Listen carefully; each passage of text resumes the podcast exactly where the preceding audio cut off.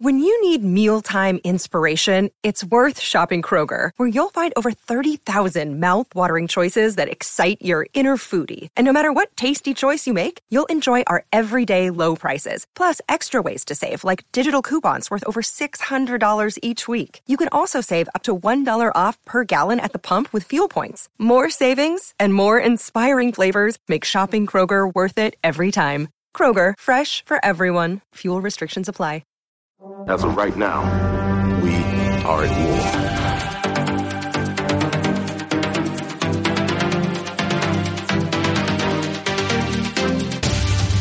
How desperate. You call on such lost creatures to defend you. How desperate am I? You threaten my world with war. You steal a force you can't hope to control. You talk about peace and you kill because it's fun. You have made me very desperate. You might not be glad that you did. It.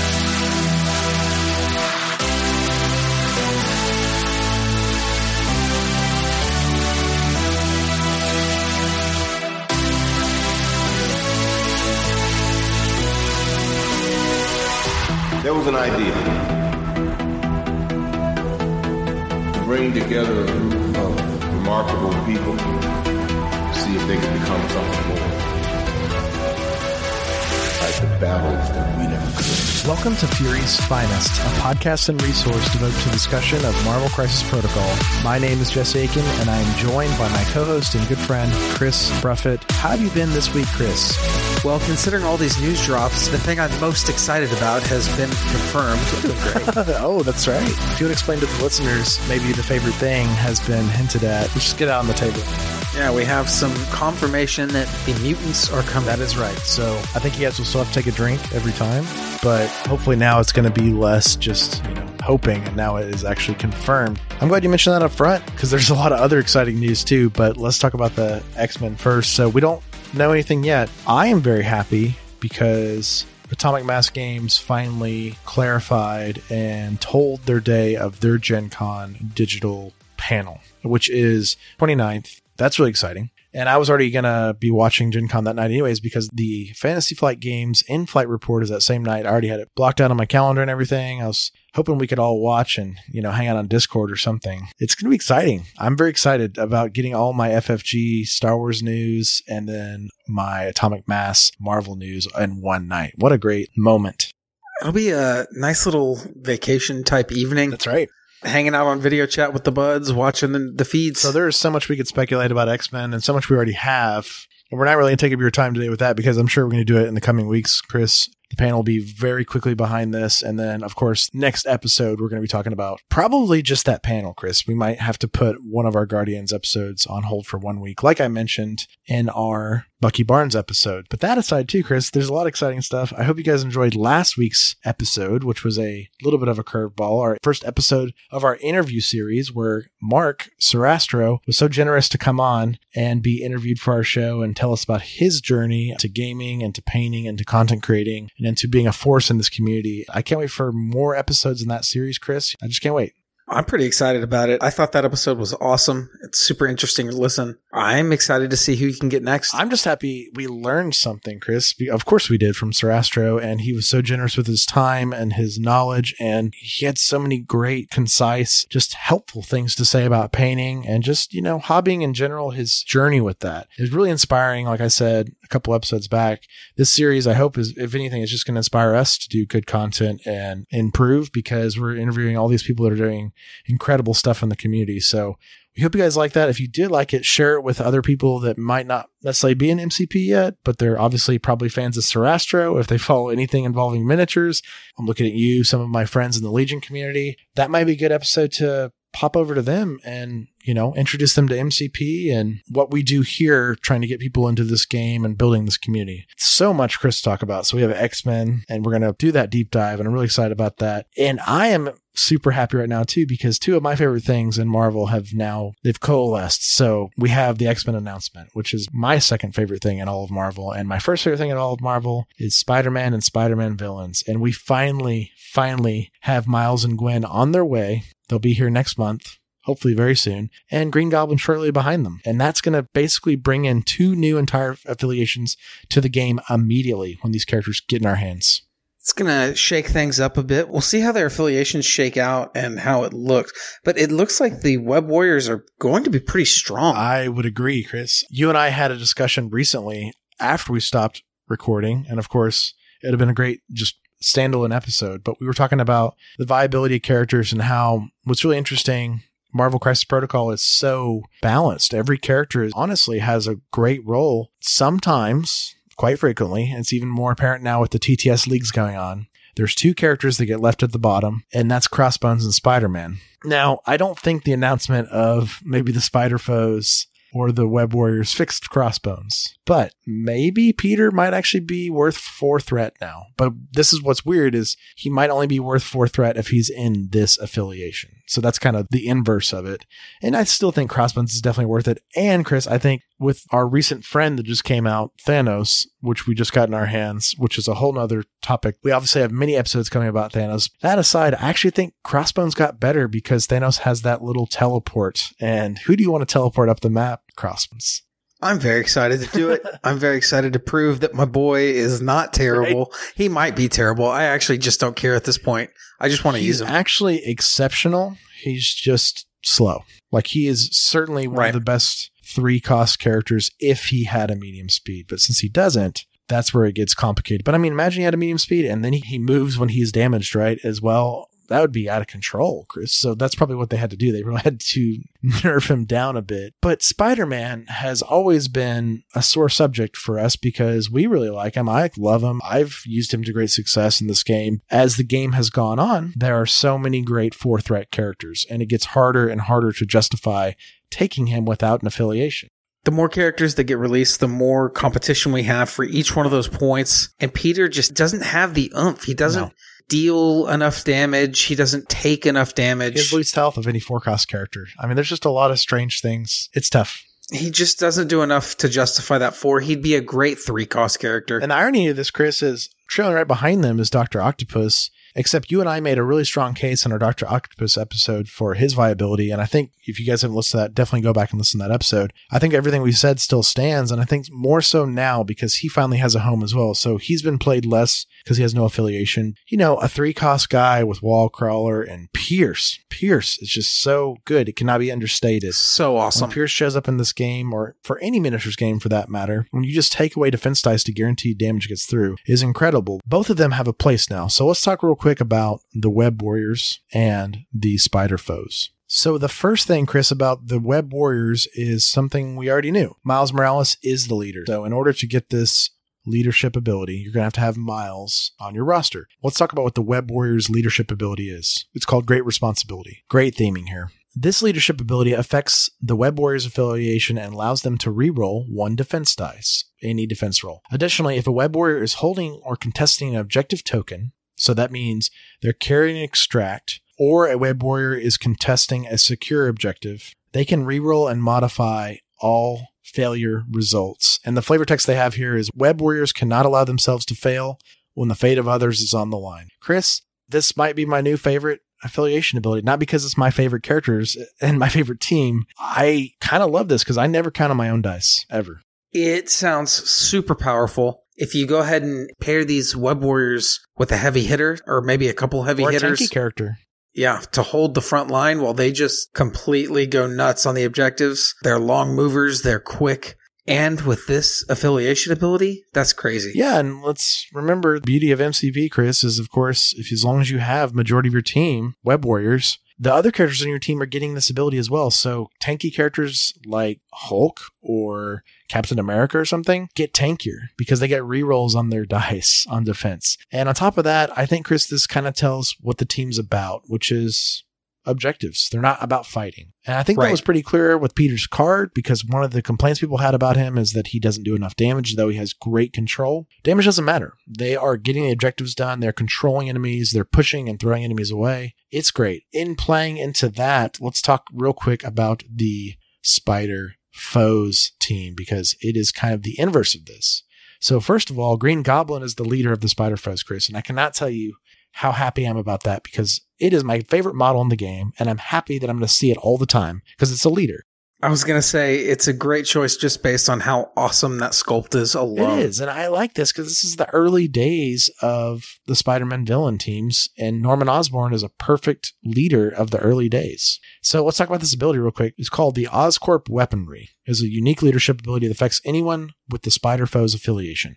Once per turn, one of Spider-Man's nemesis or a Spider Foe member can spend one power while modifying enemy defense dice to reroll one opposing defense die. At first glance, Chris, this sounds like a weaker version of King of Wakanda, right?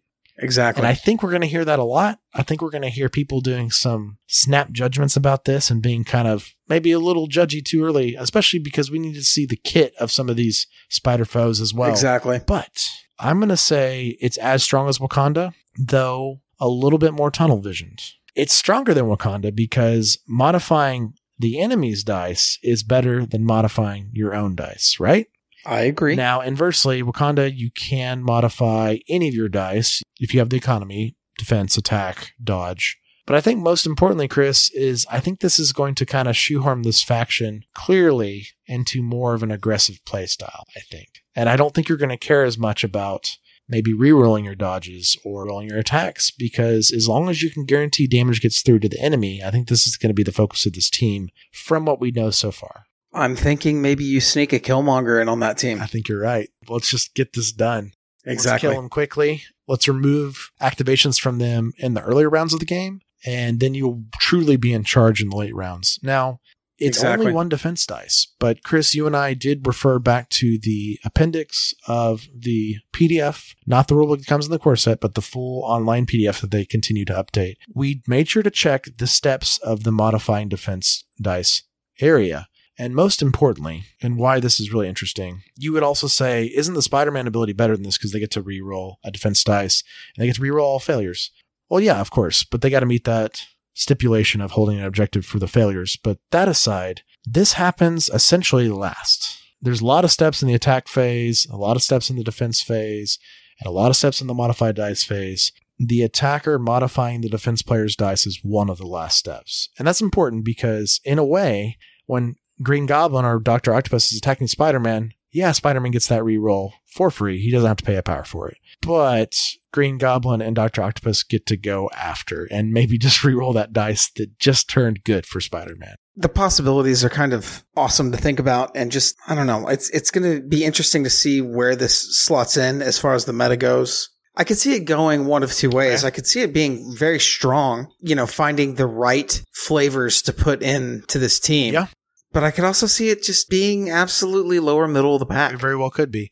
And, you know, Chris, people had similar turmoil when, when we heard about the King of Wakanda ability. It didn't seem that great. And, you know, Wakanda's winning everything lately, at least on online, on the TTS tournaments, and a lot of local tournaments for things of the world shut down. Wakanda was winning a lot because, you know, there's more to a team than their affiliation, Chris.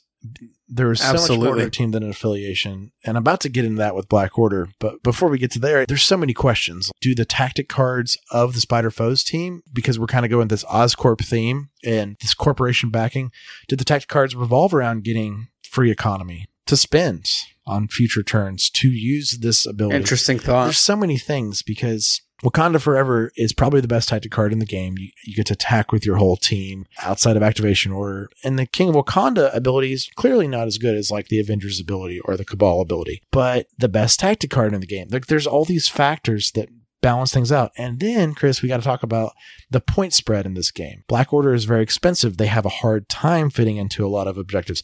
Wakanda is super cheap. They're always wide. And that's a feature of their affiliation. Whether or not it's on the card, it doesn't matter because every character that's part of these teams has different threat costs. And that's part of it too. And we still don't really know everyone's threat costs in the way of spider foes and web warriors. It's going to be interesting. I just hope Rhino's awesome. Oh my gosh. He's got to be awesome. He's got to be a tank. He He's has to be be. terrifying. I'm waiting for Lizard and of course Mysterio. Oh my gosh. Honestly, every Spider-Man villain, I want them all, Chris. Even Kingpin, like I want him just to be sitting at the back and all of his actions are moving other characters around the map. Because that's what he's going to do. He's not going to fight. He's sit back there, but he might be a tank brawler too. You never know. So there's so many different questions. It would definitely fit in if he was a tank brawler. He'd also fit in as a full on support. oh There's yeah. no telling what they're going to do, and that's why we love this game. They always have us guessing. So, Chris, that's a lot of stuff, and we obviously are we're having restraint. There's so much more we're going to talk about. We got a little taste of maybe Green Goblin, what he's going to be like, Miles and Gwen, what they're going to be like, and something that really caught my eye, Chris, of this, and I think this is going to catch your eye as well. They did something really interesting with Green Goblin. They gave him a new ability Oh, I saw it. called Arch Nemesis, and he has an Arch Nemesis that is Peter Parker. We knew that from the lore, but it's a new mechanic in the game, and I'm wondering if they're going to proceed further with this. And notice it's the alter ego name, not the superhero name, and I think that's very important as well. So anytime there's a Peter Parker on the table and Green Goblin's on the table, as long as Peter is in range three of Green Goblin, his first action every turn has to be to attack Peter if possible I love it. thematically, mechanically, these are things we were not ready for in this game. I was not ready for this at all, Chris. I'm shocked. It's a complete departure from anything else they've done, and the possibilities for crazy 10 of 10 intelligence plays Oh man. are just insane. You kind of got a mind game now between Peter and Green Goblin. Mhm. To make this even more interesting, Chris, they gave Spider-Man's failed rerolls ability on defense when he's holding an objective to Green Goblin. He gets to reroll all fails on attack when he's only attacking Peter. So on top of that, his attacks are really potent against Peter. This is crazy. And the little line they threw at the very end of this is what really blew it off the charts. They said, notice it says Peter Parker, not Spider-Man, because Green Goblin has nothing Exactly. against Miles Morales and he can actually smell out who the real Peter Parker alter egos are, even when he's in other suits like the Iron Spider or the Bombastic Bagman for the Fantastic Four. So we just got two more characters confirmed as well, Chris. Two more Peter Parkers in the game coming that are completely different characters. I'm very excited about the Iron Yeah. Spider. What Very do you excited. think about that Bagman where Peter wore that bag over his head to fight with the Fantastic Four for a while? Uh, slightly less excited, but you know, That's a meme character that people love. they could go with the actual character in Future Foundation because that suit was awesome. Right. And I think maybe that's the route they might go because that is obviously the evolution mm-hmm. of the bombastic bagman, but it's just funny. The Fantastic Four suit with the bag over his head and he's just swinging around, you know, so he's not identified as Peter. This is great because now we got confirmation of different Peter Parkers in the future that are going to cost maybe more or less, Chris. And I think this, in a way, is Atomic Mass saying, okay, maybe we didn't get the first Peter Parker exactly right. The Web Warrior leadership ability is really strong for everyone on the Spider Man team. And then on top of that, we're dropping new Spider-Mans in the future, which is something we knew was going to happen. I just didn't expect it this quick. Or at least the announcement of it, you know, could be well off. Everything with this game has moved so much faster than I've been ready for, to be honest with you. Right. You say as you have your stack of, of boxes ready to be hobbied. I yeah, know. It's I know. that's kind of where everyone's at right now, though, Chris. I mean, I was feeling overwhelmed, and then they're like, Thanos is shipping work because we're back on track. And it's like, oh my gosh. You know, we essentially got four months of releases overnight. Man, this is a lot to take in. Too much. On top of that, some of our theories on this show were realized, Chris. Miles has stealth, which is what I always want in my life. Gwen can pull allied characters away from getting attacked, some more control. They all have throws, they all have ways to make it away across the map. This is incredible. This faction is going to be out of control. That team's going to be so good. So Pure good. control faction. I cannot wait. I'm happy. My playstyle, it's my team, it's my characters. But on top of that, Chris, sometimes I'm just going to have fun. I'm just going to play all Spider Man villains. I'm just going to play all Spider Man villains I'm very excited for that team. this is plenty to be excited about. And less than a week, we will have X Men concrete news and probably pictures. Oh my. I just I can't even think too much No. about who they're going to include. Oh, and Ultimate Encounters, right? Oh my gosh. I talk myself into so many things to get my hopes so high. Clearly, it has to be the first team versus the Brotherhood, right? I would imagine so. It has to be like Cyke, Jean, Bobby, Beast. Scott going to be the leader?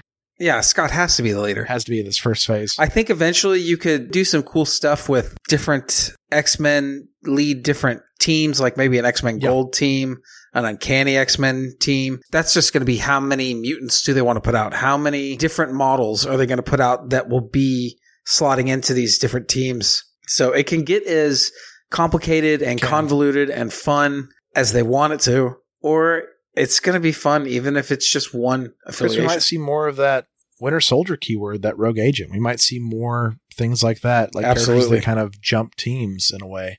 I am very excited. Obviously, on top of that, too, we have the various ultimate encounters that could happen against the Sentinel, against Magneto, against Dark Phoenix, against Wolverine. Like we could do all kinds of ultimate encounters where one player is controlling a super powerful character against everybody else through some sort of circumstance, and that happens in X Men so much oh yeah, people are finally going to get what they probably always wanted, you know, Hulk versus Wolverine, just different things, right? So I can't wait.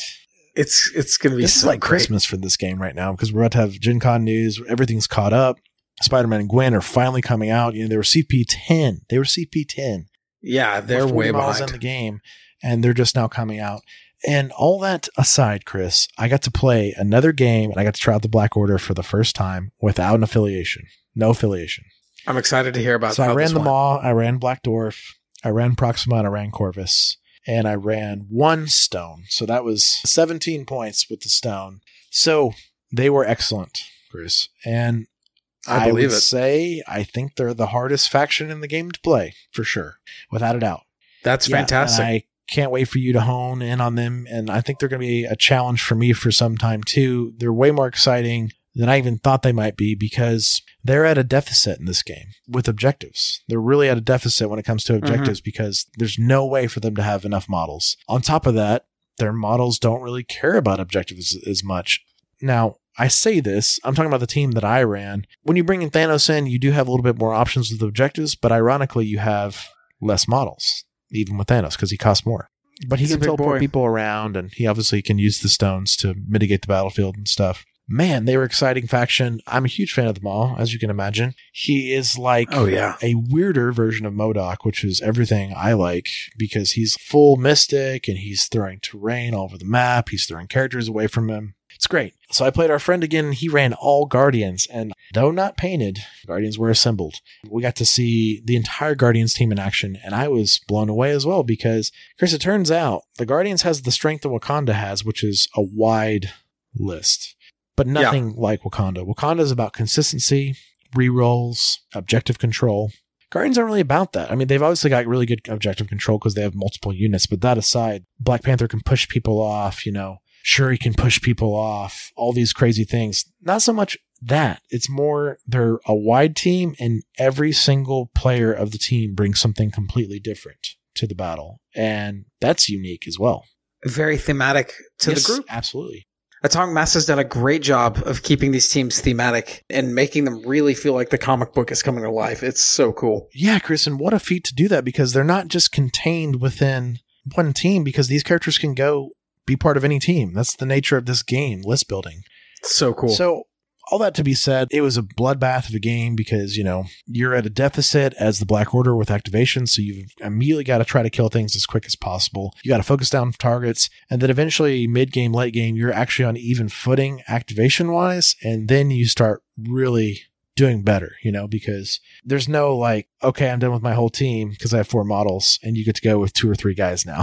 there's none of that late game if you played them right. right. And luckily, that's how I did it. I killed Nebula very early, though she was very threatening. Every time Gamora jumped in, because Gamora is the Black Panther of the Guardians, which is very interesting. She's a threat. She does more damage to Black Panther, but she can pounce. Every time that happened, I just made sure to use the maw and throw her, force push her as far away as possible, and just make her spend all her actions to get back. You know, do Smart. what you can. And, you know, I kind of like, in a weird way, did sort of a, a ball, like in other miniatures games, or people call the star Yeah. You know, other games like 40K and stuff. I tried splitting them up. It was pretty strong because they can all go toe to toe with other characters. But in some ways, if there's an objective centrally located, they're really strong together because you're kind of weak spread out, but together you're terrifying. So do you want to make the enemy come to you? Different questions like that. Notable things from our game. Drax is amazing. Drax is what Crossbones dreams about being at night when he's a three threat. Oh I no. mean, he's a three threat guy that's tanky, like Crossbones, has high ceiling for damage, like Crossbones, and he has an incredible throw. He can throw size four, Chris. It just blew my mind. He has one of the best throws in the game, and it's a three threat man, Drax, but it's very thematic of Drax. He's wonderful. What a And great we're gonna character. get to him soon on the show, obviously, but that's just these are initial thoughts. Rocket's still out of control. Rocket is just this glass cannon does so much damage. Groot's great, and I stand by. I think Nebula is my favorite two threat in the game. I was really happy with them all, but really it seems like Proxima and Corvus are the staple of every Black Order list, and you go from there. You, you can't really not play without them because the husband of Proxima Midnight and the wife of Corvus Glaive ability where they get to go after each other in sequence. You get to go all the way with one character and then go all the way with another character if you want. You don't have to. You can just delete characters if you do it right. Very powerful. But then you're at that deficit of activations because Mhm. then they just get to go with multiple, multiple things. So it's a really hard faction to wrap my head around. I'm really looking forward to us playing them on TTS and kind of learning their strengths because I ran them with no affiliation because no Thanos.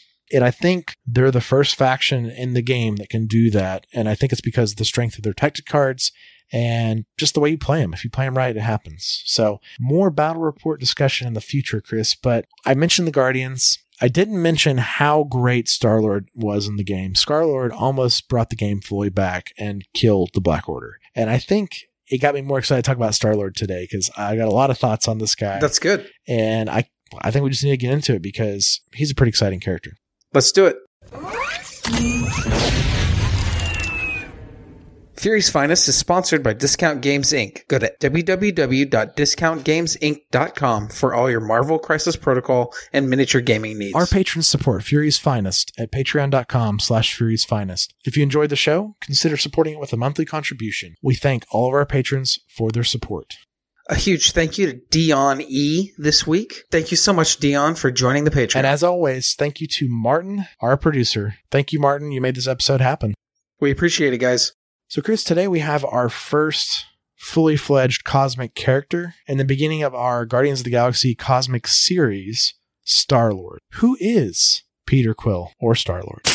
Star Lord is the son of human Meredith Quill and Spartoi Jason. It's spelled J apostrophe S O N. That's Star Wars spelling. So we're just going to go with Jason. Peter Quill assumes the mantle of Star Lord, an interplanetary policeman. The character has played prominent roles in comic book storylines Annihilation, Annihilation Conquest, War of Kings, and the Thanos Imperative. He became the leader of the space based superhero team, the Guardians of the Galaxy, in 2008 with the relaunch of the comic of the same name. Which is really interesting. So this character and this whole team is kind of more based off the movie in modern comics than they are based off the comic lore. The characters are taken from Okay. comic lore, but that team really wasn't together until the movie was, you know, in production. Well, let's just pretend, Chris, people have only seen the movie. So, expanding on what you just said, if you can explain it more, I, I think what you're saying and how I know it to be, all these characters existed, but most of the time they were other places. Like last episode with Winter Soldier, where we talked about Gamora going on the quest for the eye and Bucky going with her. exactly. Gamora's obviously been around quite a while. But every comic you listed here, Chris, Annihilation, Annihilation Conquest, War of Kings, and Thanos Imperative were all mid to early 2000s, pre 2010. But I mean, not Exactly. 2000, not pre 2004. But these comics were such a, a moving force in comics. The, this was Marvel Cosmic at its Right. peak. And Peter Quill was a very large figure in those stories. Star Lord first appeared in comics and was created by Steve Englehart and Steve Gan. First appeared in Marvel Preview number four, cover dated January 1976. So let's get into Peter Quill's history. When Jason's ship crash lands in Colorado, he's taken in by Meredith Quill. The two quickly form a relationship while Jason makes repairs to his ship. Eventually, Jason is forced to leave to return home and fight in a war. He leaves not knowing Meredith is pregnant with Peter Quill. Ten years later, Meredith is killed when she is attacked by two Badoon soldiers who had come to kill Peter and end Jason's bloodline. Peter finds his father's gun by accident, kills them with a shotgun, and escapes his home before it is destroyed by the Badoon ship. The Badoon presume Peter has been killed and leave. Peter is then placed in an orphanage and eventually joins NASA. It was eventually explained that he was raised by his mother's best friend, Lisa Chang, who was a commander at NASA, thus inspiring him to join the program. Later, when his ship malfunctions and he's stranded in space, Peter is found by the Ravagers, a group of space pirates led by Yondu. After the Ravagers save Peter, he tries to steal their ship. He outsmarts the Ravagers and even knocks out Yondu before capturing him. After Yondu awakes, he frees himself and attacks Peter, letting Peter choose to be released to space without more trouble or to be killed. Peter instead asks Yondu if he could join Yondu's crew. Yondu eventually learns that the two share something in common growing up as kids without homes. Yondu lets Peter stay in the ship with the Ravagers as their cleaning boy, and Peter decides to stay and try to learn everything he can while among the Ravagers. Peter encounters the Fallen One, a former herald of Galactus, and is almost killed defeating the entity. In addition, his vessel, ship, is destroyed in the conflict. Such an inventive name. Peter and the Fallen One are subsequently imprisoned in the intergalactic prison Kyln. Peter is freed by the hero Nova during Annihilation War and aids in the war against the villain Annihilus. He later acts as a military advisor to the Kree General Ronan the Accuser. Whoa. That episode Yeah, is baby. not very far from now. That'll when the Kree homeworld of Hala is conquered by the Phalanx, Star Lord leads a band of rebels against the invaders until the war is over. In an effort to prevent another interstellar war, Star Lord forms a new version of the Guardians of the Galaxy. They are proactive and try to end emerging galactic threats early, but are unsuccessful at preventing a war between the Kree and the Shi'ar. During a war with the invading universe, Star Lord and Nova are prepared to sacrifice themselves to defeat Thanos, but only Nova dies, and Thanos escapes. Peter decides to remain inactive for a time until he discovers his father was planning to pass a law that forbade any interaction of extraterrestrial or space origin with Earth. Knowing this would be an open invitation for invasion, Peter decides to reform the Guardians with six members Gamora, Rocket Raccoon, Groot, Drax the Destroyer, and Bug, along with himself, and start protecting Earth from any attack. So this is the movie team.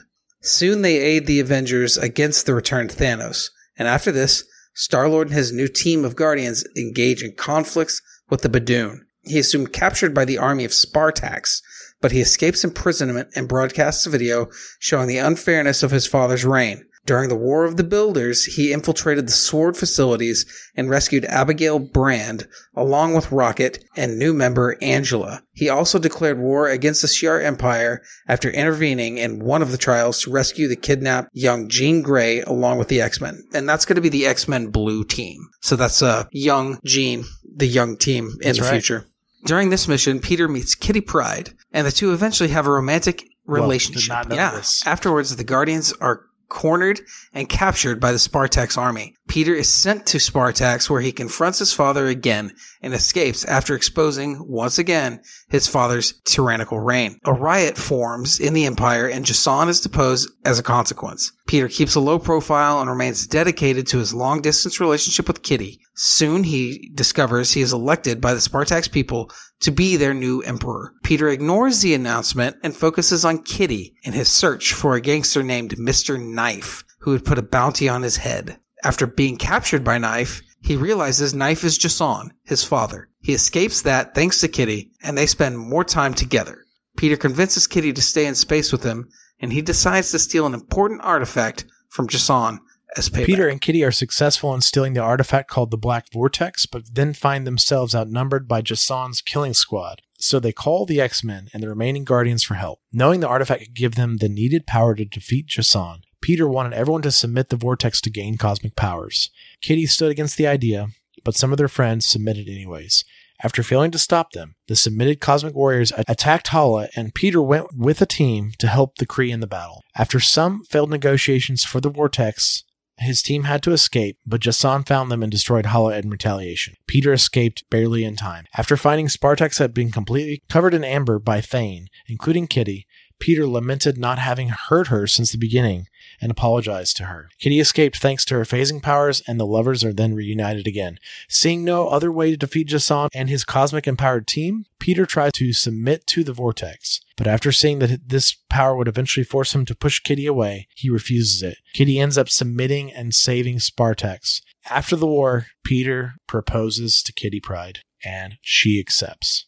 Hooray. Following the restoration of reality and the events of Secret Wars, if you guys want to know about that, just read all the Secret Wars stuff. It's a lot. Peter ascends to the throne of Spartax, with Rocket taking over leadership Ooh. of the Guardians, while Kitty, under the alias of Star Lady, and The Thing, following the disbanding of the Fantastic Four, while the Richards family works to restore the multiverse, joins the team. After Kree, Accuser, Hala, and the ruthless Yotat the Destroyer, caused mass destruction on Spartax while trying to eliminate Quill, he returns to the Guardians due to the accusations of his delegates about his responsibility for the resulting damage and deaths. During the Civil War II storyline, Star-Lord and the Guardians of the Galaxy assist Captain Marvel as her surprise weapon in the fight against Iron Man. During the battle, the Guardian's ship is destroyed, which leaves them stranded on Earth. After Iron Man's faction leaves, Gamora overhears a conversation between Peter and Kitty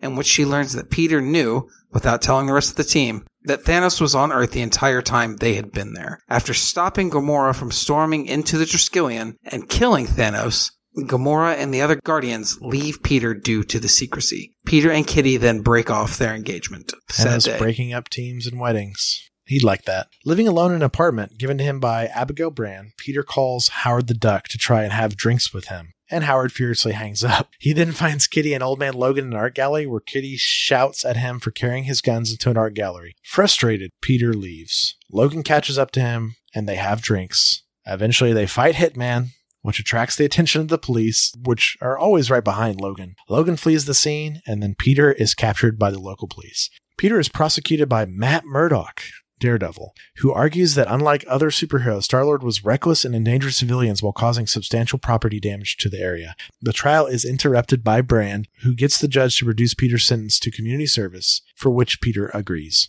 Brand and Alpha Flight then give him a new skin tight costume, and he is assigned to senior citizen Edmund Allen, a retired supercriminal named the Silver Bandit. After a day of bonding, Star Lord is hired as a bartender at a bar for supervillains owned by Edmund's son. What a twist.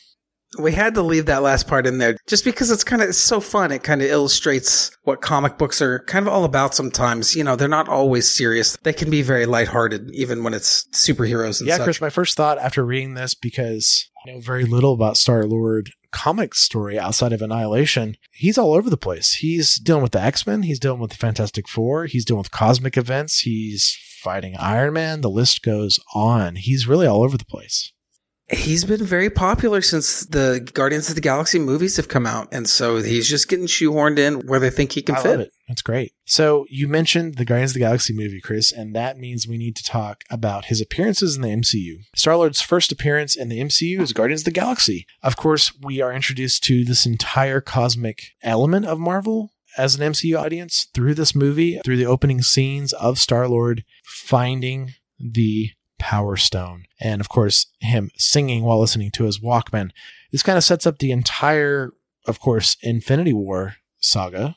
But on top of that, it kind of sets the stage, Chris, for everything cosmic. And I'm really looking forward to this next phase of the MCU. And I know you are too, where we're getting more cosmic stuff classic Marvel Cosmic is one of my favorite times in Marvel, and I'm very excited to see what all they take from that, what they use, and how they create this story for the big Absolutely, screen. Chris. And fun fact, Guardians of the Galaxy, it might have changed with Infinity War and Endgame, but I don't think it did. Guardians of the Galaxy is still my number one MCU film. So, of course, I like talking about this. We're going to see this trend a lot, Chris, because we're going to talk about this it's a great it's movie. a really great movie. And bringing the Star Wars vibe to Marvel, because that's kind of a clear choice they Mhm. made. They obviously drew from these comics heavily, which draw from Star Wars as well, but they made a conscious effort to make more Star Warsy adventure movie in the MCU and less about superheroes and more about this plucky team. Of course, then we have Guardians of the Galaxy 2. So in the first film, the team is established by the very end. They save the day, right? And then the second one, we get a little bit more character development and we actually get the entire backstory of Star Lord's dad. And that's kind of the focus of the second movie. His dad in the Marvel Universe is vastly different from his father in the comics, but that's okay. You know, they portrayed Ego as a very evil character, and he has been Yeah. evil in the past. Uh, he's also been good. That's the thing, too, right? Until he reveals himself to the audience.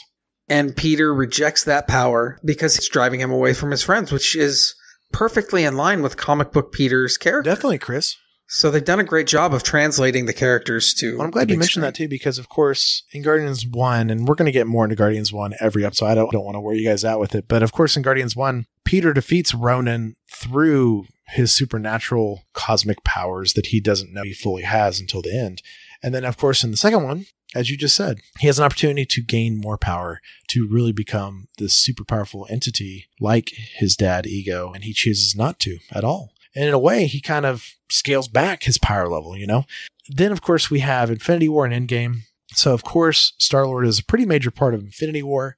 In Endgame, he's only in the final fight because, of course, he gets snapped away. But I really liked how they had the Guardians actually meet up with Thor initially, and then Spider Man and Iron Man, and then Strange. And they're actually the first line of defense against Thanos before Thanos even goes to Wakanda, is that particular team, you know, the Guardians with those characters. And, uh, I was not expecting that either, Chris. Even my familiarity with the story of the Infinity Saga and everything about the Gauntlet, that was really neat and I liked Star Lord's interactions with Tony.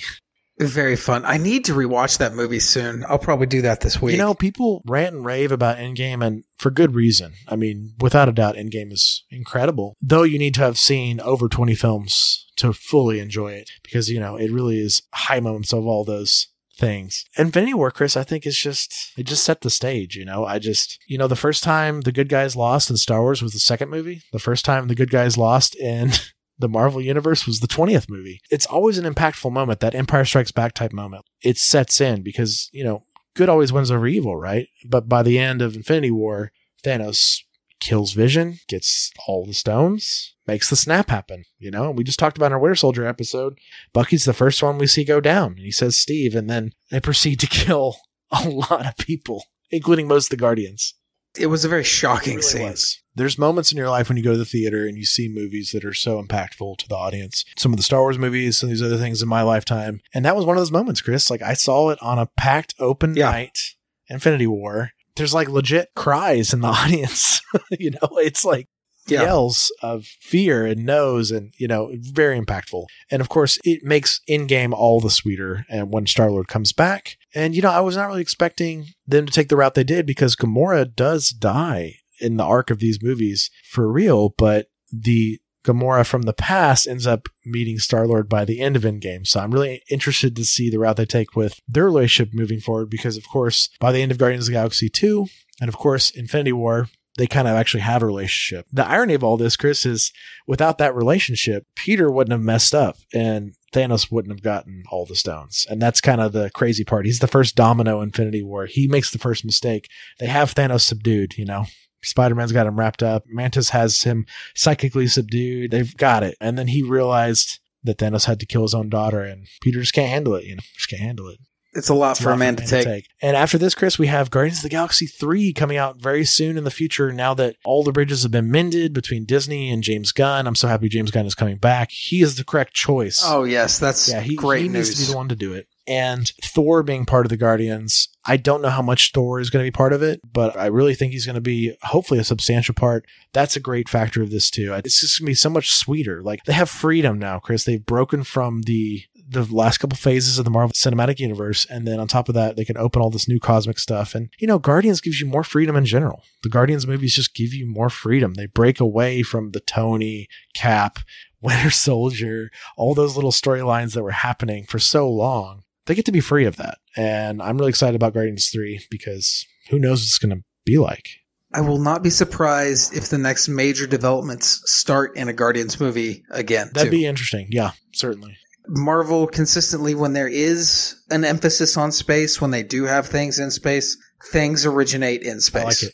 Typically, we'll see. That's just a To add on to what you just said, Chris, I think you're right. I think that is going to happen through some sort of meshing of Guardians 3 and Taika's new movie, Thor and Love and Thunder. I think we are going to get some sort of new setup for something happening big in cosmic elements because those are going to be big movies. Those are going to be the two bigger movies of the next phase because everything else is going to be kind of more low key in Marvel from here on out. I say that until new Spider Man comes out, the new X Men license comes out.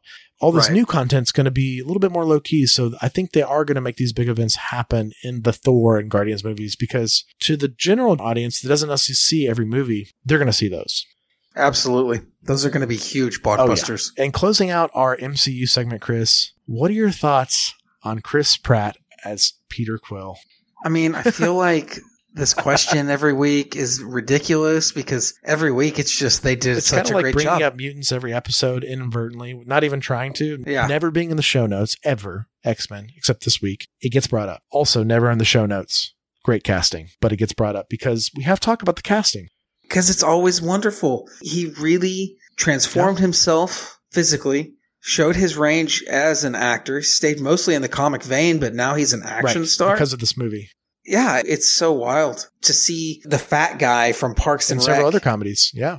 you know, he worked hard and he did a great job as Peter Quill. And you know, Chris, this just goes out to their casting scouts because what a absolute perfect casting. Like I would say this is on the same vein as Robert Downey and it's Chris right there. Evans, Like as it's the absolutely leads. right there. Man, I love all the Chris's. I'm going to say Me that Me too, man. up front. I love Especially all the Chris's. And in this series, there are three Chris's that are prominent. Chris Hemsworth, it took him a little bit to get into Thor, but that worked because that's the way they treated Thor at first. He was a fish Right. out of water. He was kind of bumbling. He didn't speak the same way as everyone. And then Chris kind of fully became Thor. Chris Pratt was Star Lord the first second we saw him on screen dancing Absolutely. with the Walkman. Yeah. I always thought Star Lord was a cool character and, you know, Annihilation, all that. I always loved the Star Wars feel, everything. I was like, okay, can they really get a super comedic Han Solo? they absolutely Yes, can, can. and they did. It's Chris Pratt. He is a comedic Harrison Ford in a way. What made people love Harrison Ford so much, he wasn't just an action or a superstar. He was a physical actor. He was a comedic Right. actor with his physicality. Chris Pratt does all this and they nailed it. They really nailed it. And I think this is actually one of the highest tier echelons of their casting. Like, and we talk about it every week. Last character episode, Sebastian Stan as Winter Soldier is amazing. No one else could have done that. Star Lord is just a strange, unique character, like all the characters are in Marvel. But I think Chris Pratt somehow bridged the gap between comic fans and new audiences instant. There was no proving himself. They really molded the comic character to him instead of the other way around. Yes. He was that impactful of, of an actor, that impactful of a performance. It's incredible. Yeah. And you're right. Now he's an action superstar. He is the lead character of a new Jurassic Park trilogy. It's so insane. So I'm so happy for him. I can't wait for more Star Lord because I think he's a great addition to this universe. And I can't wait to see more of the two Chris's, Thor and Star Lord, interacting. Should be fun. Closing out our lore like we always do. Star Lord has a couple powers. Let's get into it. Star Lord is a master strategist and problem solver who is an expert in close quarter combat, various human and alien firearms, and battle techniques. He has extensive knowledge of various alien customs, societies, and cultures, and considerable knowledge about cosmic abstracts such as Oblivion. As Star Lord, Peter Quill wears a suit that grants augmented strength and durability and the ability to travel through space. The character uses an element gun, a special meta pistol capable of projecting one of the four elements air, earth, fire, and water. Star Lord shares a psychic link with his sentient space vessel, Ship. Ship is a sentient energy form. Ship most often exists in the form of a starship, but can alter her structure at will. She can travel through air, space, and water. She possesses many of the conventional Starship accessories, including shields, energy blasters, advanced sensors, replicators, able to form any kind of food, drink, etc., etc., and holographic projectors. She's even proven capable of creating a human form, which she can then animate and use as a host. Even if completely destroyed, she is capable of restoring herself, since her true form is her consciousness. In addition, she takes on a number of feminine characteristics, such as a mothering instinct for those she is partnered with. She has felt deeper attachments, including love for her partners. Ship can create widgets, small mobile droids able to scout out situations, gather information, and then return to her. The full extent of Ship's abilities are unknown. During Star Lord's battle with the Fallen One, his element gun, suit, and ship were all destroyed. Due to severe injury, he was grafted with cybernetic implants by doctors on the Kyln, where he was sentenced. The eye implant allows him to see all energy spectra, and the memory chip in his brain gives him 100% total recall. On the Kree world of Aladna Prime, Star-Lord's cybernetic implants were removed. Star-Lord was outfitted with a Kree-issued heat-dampening espionage suit, which became the hallmark look of the Guardians of the Galaxy, a battle helmet, and a universal translator, all of which he still uses.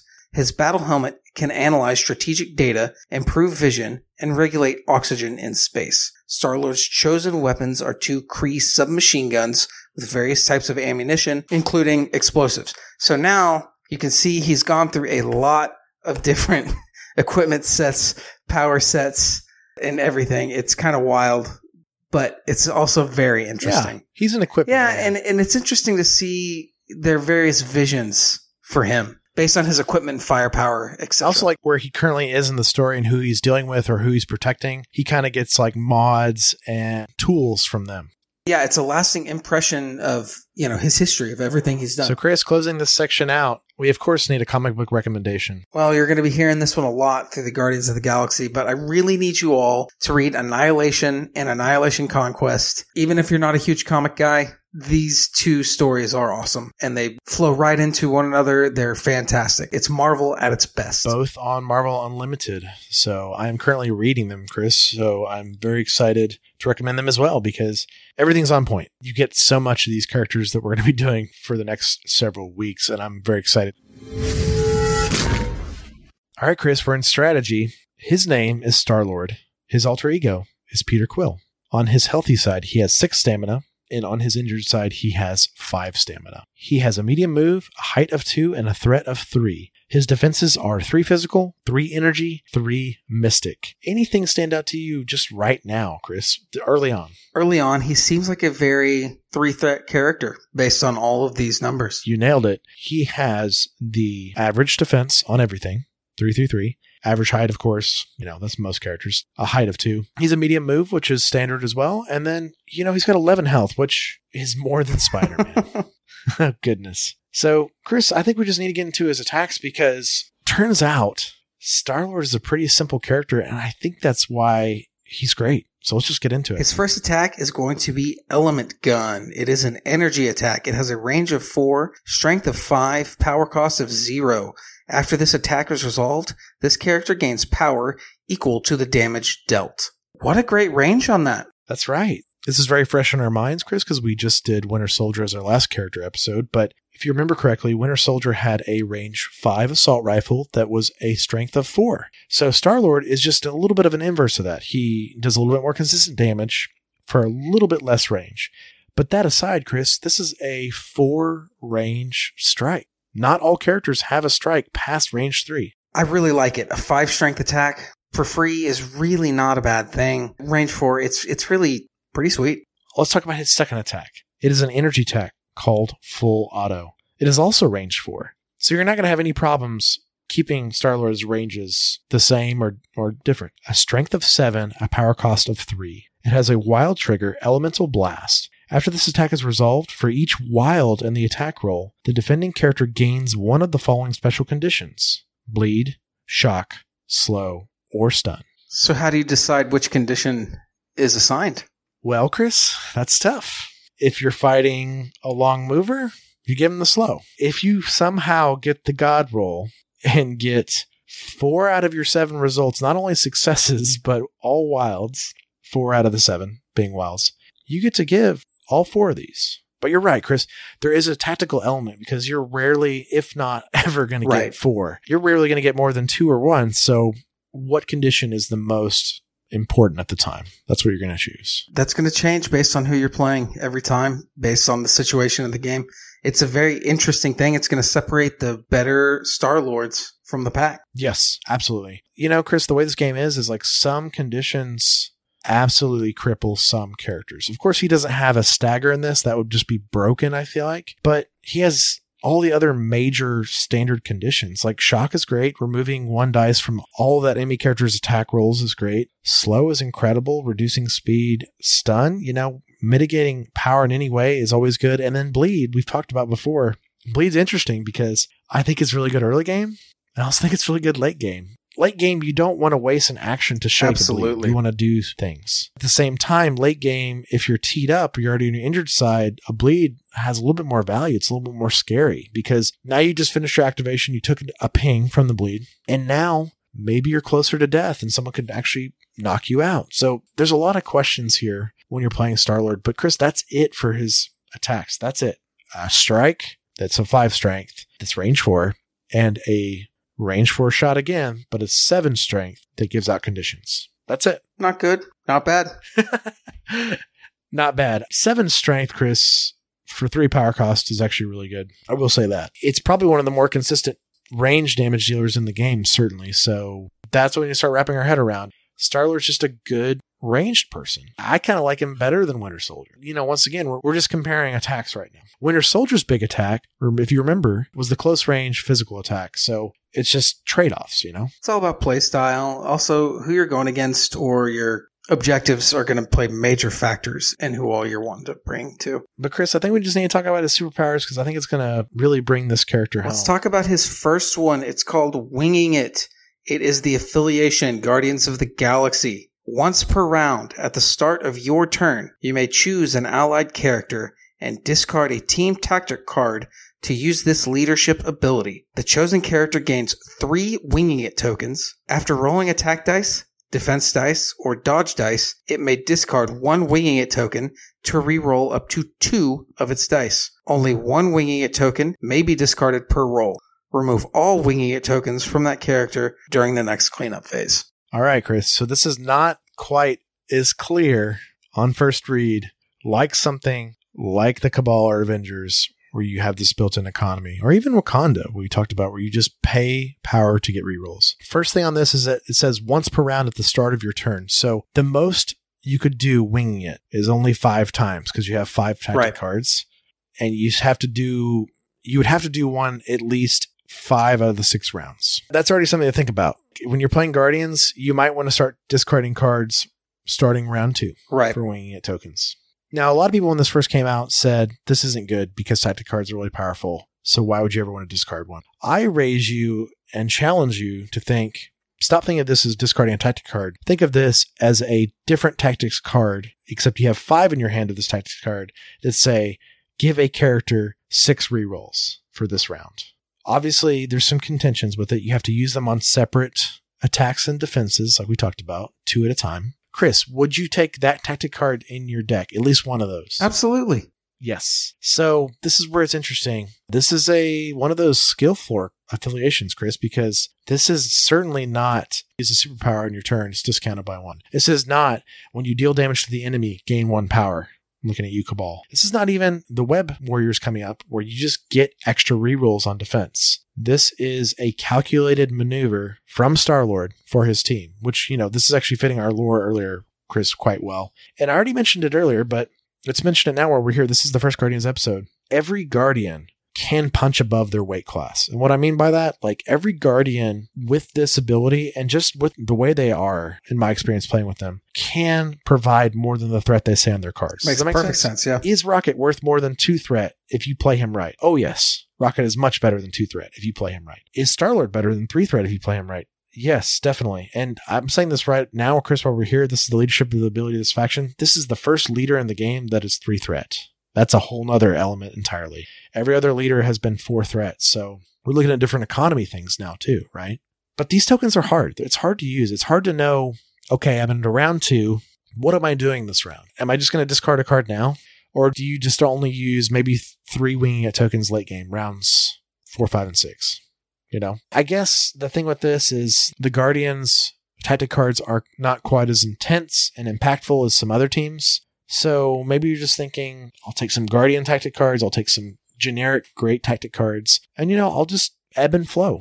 You know, sometimes I'll wing it. Sometimes I was going to say you might go out there and just wing it, huh? that's right. Rerolls for free, because once again, we're not losing anything to, to do this. We're just changing one of our tactic cards to this tactic card, right? Six rerolls for one character in a round is great. Especially if you're going to be good at identifying the linchpin character for Yeah. that round. The character that's really going to make everything go, the character that's going to be in the middle of the action. Yeah. If you can get that right and keep that on course and not let your opponent change that fact, it's, it's very powerful. The part that's hard about this, Chris, is like you can only use one winging token per dice window. So if you attack twice with a character, you can use one winging token each. You still have one winging token left on him, but you couldn't spend that on your turn. Now, if that character gets attacked, you can use the wing attack Right. on defense. Inversely, you also could just run Drax up to a crazy objective, attack somebody, not even use winging it tokens, and save all your winging it tokens for the inevitable attacks that are Exactly. piled on Drax and the things be thrown at him at the end of that round to push him off that objective or something. So it's very tough. Like you said, Chris, it's who are you fighting? What are they doing? Who's on your team? What are they doing? You just got to know when to use this. And this is obviously the most complex part about Star Lord because he's pretty simple outside of this. But I think the more we play the Guardians, the more we're going to understand the power of this affiliation. And I will say, Chris, a lot of people in the community, a lot of the other content creators out there and stuff, no one's saying they've 100% got this figured out. And I agree with that entirely. I think this is one of those things that's going to mature with time, just like the Wakandan affiliation did as well. Star Lord's next superpower, Chris, is an innate superpower called Plucky Attitude. When attacking, if this character rolled no hits, as in hit symbol on the dice, not successes, right? Crits or wilds. Crits or wilds would not trigger this. It may reroll all of its current attack dice. When defending, if this character rolled no blocks or the shield symbol, it may reroll all of its defense dice. Super cool. Especially considering you can you can crit and wild and still reroll some dice. That's crazy. Well, yes, but you have to reroll all Oh, okay. either way. It's a gambling ability. But you're right, Chris. Like if you roll one wild on that full auto attack with seven dice, yeah, you're gonna pluck plucky attitude. Absolutely. You know what I mean? You're gonna pluck plucky attitude the whole thing. This is why Star Lord in the games I've played with him and played against him has been deadly. Because there's just rounds where he rolls one or two hits, but it's not actual hits. You know, it's like a wild. Most smart players are just going to reroll at every time because remember in this game, Chris, the dice always benefit attacks. Right. You know, and this is actually helpful on defense too because, oh, you just rolled your three defense dice. You know, you just rolled maybe a wild and a blank and a fail. If Starlord gets two blocks, he lives. You're going to reroll that. You're just going to try, you know? There's things like that. It's very thematic of this character. He's a scoundrel pushing his luck. With a heart of gold. Come on now. Star Lord has two more superpowers there, both innate. One is flight. The other is he is a gem bearer of the power gem. That's right, Chris. The power gem reads during the power phase, you gain one additional power. So we're seeing a trend here because keep in mind, every gem on a character already generates them one power. So this gets a little confusing in your head with the power gem, but just think if you put a gem on a character during the power phase, they get one extra power. Then you get the special text on the gem. So Star Lord's is he gets power from the power phase. He gets a power from having any gem of any kind, but of course he can only take the power gem.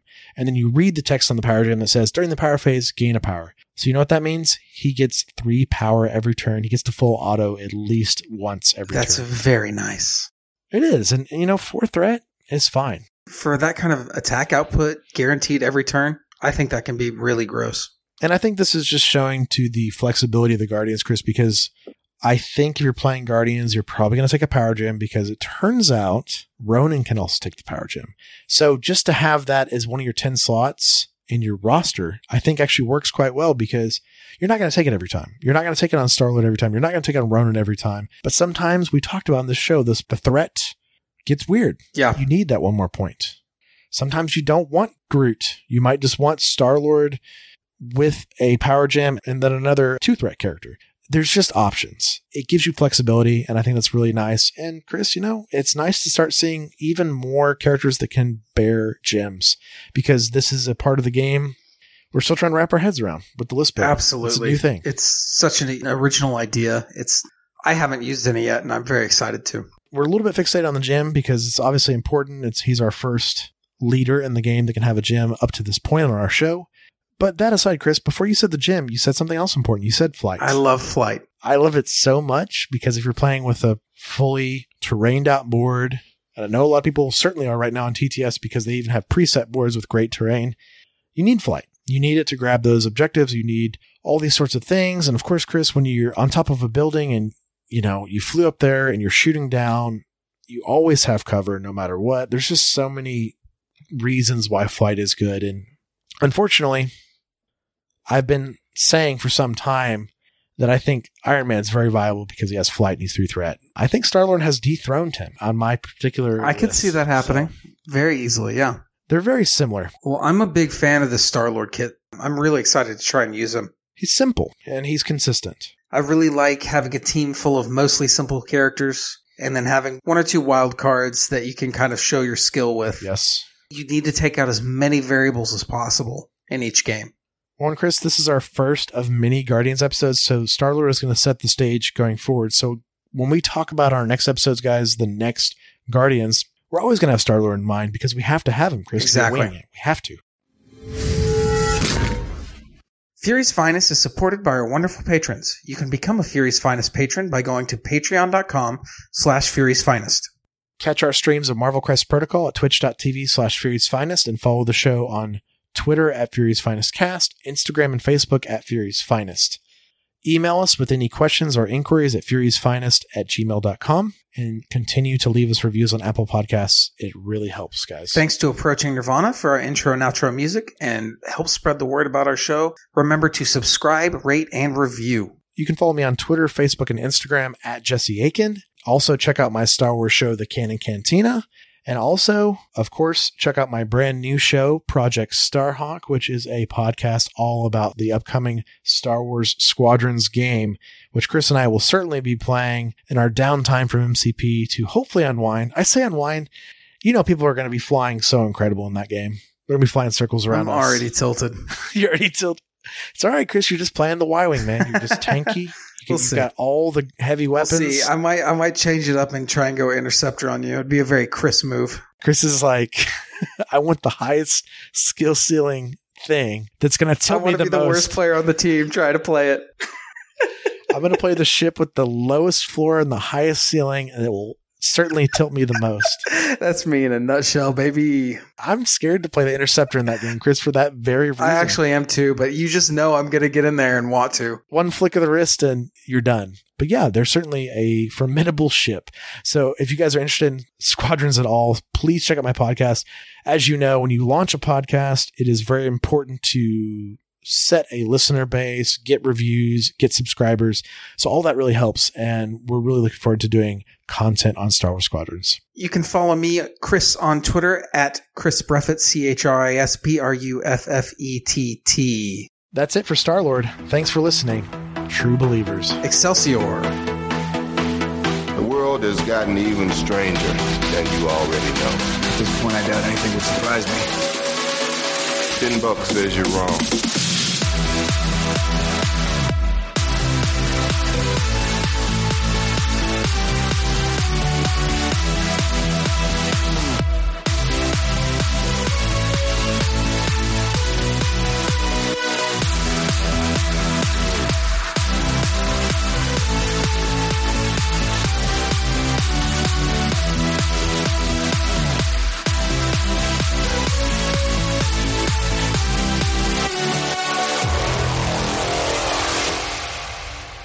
Another name you might know me by. Star Lord. Who? Star Lord, man. Legendary outlaw.